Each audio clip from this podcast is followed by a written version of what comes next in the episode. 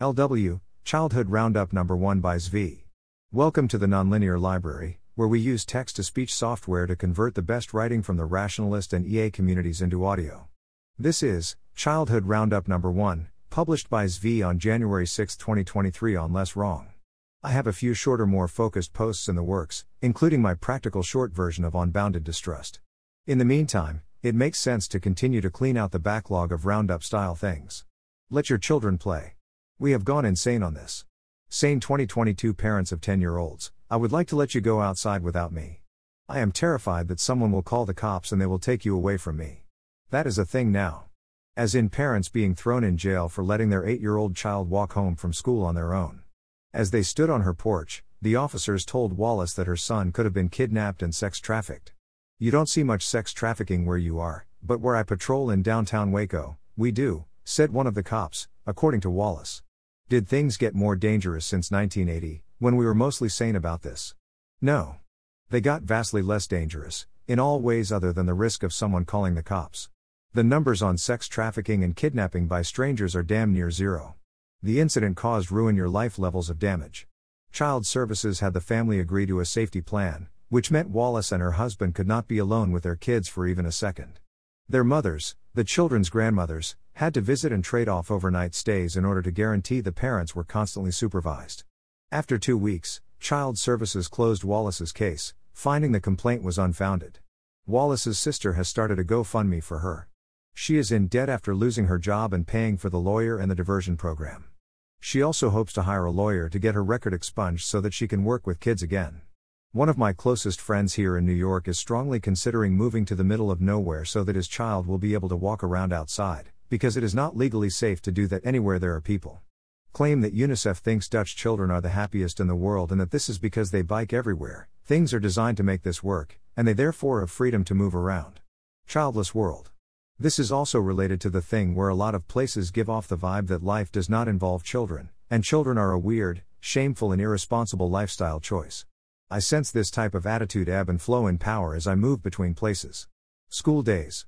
It's not like the kids were attending school that much anyway, Mr. The chart is San Francisco, but it is far from unique in this. This headline says 41% of NYC students were chronically absent last year, versus a historical expectation of tilde 25%. Note that in school parlance, chronic absentee means you missed 18 days of school out of 180. Thus, someone who reports as demanded 90% of the time is still chronically absent, no matter the cause. Public school enrollment continues to be 3% below pre pandemic levels. Many responded with at least some good has come of this. The degree of learning in schools, even high end ones, leaves something to be desired. I simply don't know how to update far enough in the appropriate directions. A paper compared students' answers on homework questions to their later answers to the same question posed on an exam. They found that in the past this correlation was high, and said this meant that the homework helped students. One obvious alternative explanation is that knowing X is correlated with knowing X. None of this is benefit. Then, the study notes that this correlation has gone down, due to a large group of students who don't show this pattern. They get the homework right by copying it, then get the exam question wrong anyway. Via Mr. Paper from India says that 18 months of school closure costs students 0.7 sigma declines in math and 0.34 in language by December 2021 but two thirds of it was made up within six months, with a claim that an after school program aided this recovery. If it is this easy to catch back up, a lot of time must be getting wasted. Null hypothesis watch via Mr. As paper claims short unit on self regulation in first grade has substantial positive effects on children's entire academic careers. Math trainer program for faster mental arithmetic. You know, for kids. A parable. This was originally in the context of kids in particular trouble. It works even better as a simple description of school in general. This is not an outlier only problem. What do you do when kids don't want to go to school? What percentage of kids do you think want to go to school, or would if they felt they had any choice in the matter? If they thought not going wouldn't lead to escalating retaliations? Can anyone wonder why in person schooling raises youth suicide rates? Paper? Along with everything else it does, school dramatically raises the economic cost of raising kids even if tuition is zero. Those who can have their children help run farms or other businesses have a large advantage over those that do not while also having larger families. Does doing this cripple their children's future? It does if society explicitly retaliates sufficiently hardcore against those not sacrificing a decade to properly signal. If it is more a question of who learns more and more useful things, the answer is far less clear. As long as some attention is given directly to core academic subjects, I would be inclined to take someone who had real world experience trying to accomplish things or especially starting and doing business, over those who spent that time in classrooms. Fight fiercely Harvard. Rob Henderson speculates it might be good that we don't expand Harvard and other schools, because those with those degrees feel entitled to elite status. Disgruntled people who didn't get the status they feel entitled to cause instability. An alternative hypothesis is that the elite status they want is going to Harvard and their kids going to Harvard, which you can totally fix by letting more people go to Harvard. Tyler Cowen calls his post the battle for academic standards. I would have called it the battle against academic standards. Several responses along the lines of Harvard is getting more selective, and Orrin responds with variations on a possibility worth examining. No. Effect size is too big. Half of all sub 4.0 space eliminated in 10 years because the students are that much smarter and more interested in maximizing grades? There's that many more great students out there? Really? The decline in acceptance rate is also, upon quick examination, mostly a mirage. It is driven by a rise in applications. I do not think Harvard is much more selective in 2022 than it was in 2012. What is happening is the practical cost of applying to Harvard is declining. Also, students are realizing that even if they have a 1% chance of getting in, what is it worth to get into Harvard? When I was applying to colleges, my high school refused to cooperate with more than seven applications.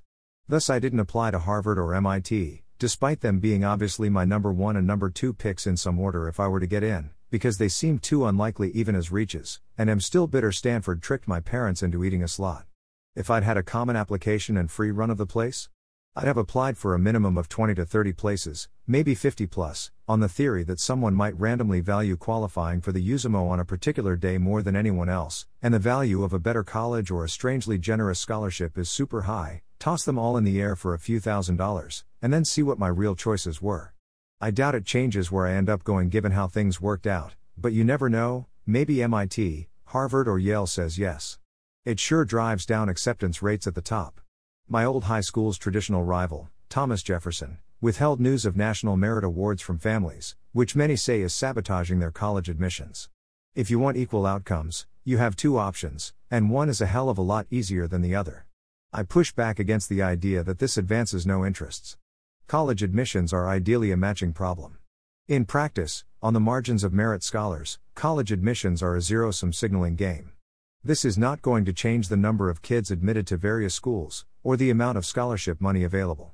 If you want to advance the interests of your group at the expense of another group, on whatever basis, then this seems like a relatively harmless way to do that. And yes, this would advance the interests of politically preferred groups, because it disproportionately hurts other students from other groups in the zero sum game. They still gave the awards to students, but too late to include them on early admissions applications. That's quite the albatross on its own. It is where the extra push is most valuable. I do see advantage in not telling parents or other students. This lets recipients decide whether to inform others. Why would a student not inform others about such an award? Presumably because the parents would then do things the kid wants to avoid, like endlessly bragging about it to everyone, or forcing the kid to apply to schools they don't want or competitions they hate, or things like that. I speak from personal experience here. Similarly, if a student wants to tell other students about the award, they can do that. If they want to avoid this for whatever social reasons, and I can think of quite a few good ones, they can avoid it. Making a big deal out of it is not obviously doing the kid any favors. And yes, sometimes the choice to hide this info will be because the kid is less ambitious, or less prioritizing of academics, and thus will end up at a worse school. That is their choice. I do not see this as obviously hostile. Tyler Cowen says universities are in crisis and declining in status. He notes the new emphasis on computer science, where they are outcompeted by the private sector for status because status there is based on capability and accomplishment and real world tests. He notes there is youth mental health crisis, which he says is not the fault of colleges. Why is he so sure? We have structured young lives around taking on debt to go to college, and putting immense pressure on to follow the rules of the dance so you can get in ideological movements that are rooted in college campuses and that instill their ideas into children are, shall we say, not helping their mental health outlooks. If we got rid of college as a default life path, I bet that solves a good portion of our youth mental health crisis. He does not link up declining academia with grade inflation or declining academic standards. Seems like an important piece of the puzzle. He says students have more absences, excuses, and missed assignments lately, and says this makes it harder to run an effective university. My guess is this is more a symptom of decline than a cause. Students have realized the returns to anything but the sheepskin effect are not so high, and required efforts to pass are lower than ever. This goes hand in hand with his observation that the smartest people no longer want to be in academia. Its requirements seem onerous, jobs are difficult to get, and for what? I would at this point classify trying to be a professor as similar to writer or rock star, something you only do if you can't not do it. What is good in life? Teach your children well. I simultaneously would have answered no, would expect most people in my social circles to answer no, think it is clear that this being a near universal is a very bad sign, and also that 25.6% is terrifying. It's something like there is a right amount of the thing this is a proxy for, and that very much is not it. Child tax credit blues. I plan to talk more about this on its own in the future. A good idea is to give parents money to help them raise their children and to reduce the net financial burden on those who decide to have more kids. It reduces child poverty, it is equitable, it makes people's lives better, it increases birth rates that need to increase, it enables more people to have the things that matter in life. The problem is that, despite initial hopes that such an obviously good idea would also be highly popular, this has not proven to be the case. A lot of that is due to people really disliking it when either such payments are framed as welfare or when they go to people who don't need them. So both the too poor and the too rich need to be screened out, despite such payments to both such groups making good sense. Very poor children need our help.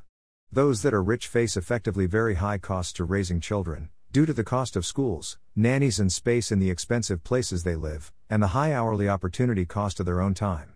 It certainly makes sense to give them relative help, shifting funds from the childless rich to the rich with children, which is what the credit would do, since it is then paid for via progressive taxation that can be adjusted to be more progressive, if desired. The other problem is that means testing is a logistical nightmare in the best of times, and mostly we suck at implementation. For example, see the latest proposal in New York. It pays out quarterly, so everyone's income needs to be estimated in advance to decide who gets those payments in what quantity and then everyone has to jump through hoops to explain when expectations should change and that they made good faith efforts to keep estimates accurate and so on. Whereas the obviously correct solution, as Matt Yglesias points out, is to pay everyone the maximum, at least on the too rich end, and then collect it back in the form of an additional tax. Which would then in turn point out that the system adds up to an absurdity, which I would consider a feature but I would expect the legislature to consider it a bug. Perhaps this could dodge being misrepresented if the rich person algorithm was entirely handled on one's tax return. Thanks for listening. To help us out with the Nonlinear Library or to learn more, please visit nonlinear.org.